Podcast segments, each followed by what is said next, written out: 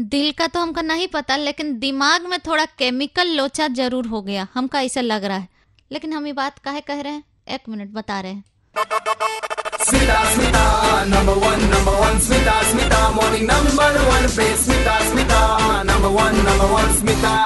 morning number one, पे इस समय चल रहा है programme morning number one Smita आपके साथ है बातें करते हुए।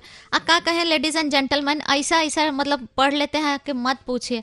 का है कि हम पढ़ रहे थे एक ठो न्यूज़, लेकिन सुबह में नहीं। आप न्यूज़ सुबह में पढ़ते हैं, हम शाम को पढ़ते हैं। जर का डिफरेंट होना चाहिए। हम बताए ना डिफरेंट लिटिल डिफरेंट बहुत ज़रूरी है।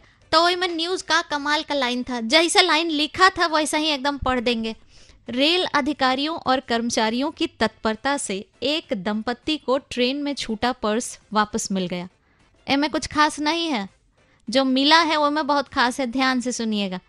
आगे लिखा है कि पर्स में नकदी और देवर मिलाकर करीब पैंतालीस हज़ार रुपए की संपत्ति थी। तो हम कल रात से ढूंढ रहे हैं, कल सामने से कि अयफसा वाला देवर कहीं क्या कह रहे हैं? जेवर। आ जेवर छोड़िए, देवर देखे कितना कमाल के है। ऐसा लग रहा था कि ये लोग वीकेंड वाला प्रोग्राम जो है, वो चालू कर दिए थे, पहले ही खबर लिखते समय। तो टू मच ऑफ़ फन जैसे हमारी नज़र पड़ी, हम सोचे, नहीं, आपको तो हंसने मुस्कुराने का मौका देना ही पड़ेगा। ऐसे, लेकिन ऐसे वाले देवर मतलब दुआ करिए कि हमको ऐसे देवर जल्दी मिले। बाकी आपको ये वाला रील मिलेगा, थोड़ा सा हंसने मुस्कुराने का मौका, ये सिर्फ़ मिलेगा सोशल मीडिया हैंडल पे। आप मुझे सर्च करके फॉलो कर सकते हैं आर जे स्मिता हेलो ज़िंदगी इस नाम से। सर्च करके फॉलो भी कर लेना that's R J S M I T H E L L O Z I N D A G I Koo app पे मिलूँगी आरजे स्मिता के नाम से। स्टे ट्यून्ड बच जाते रहो।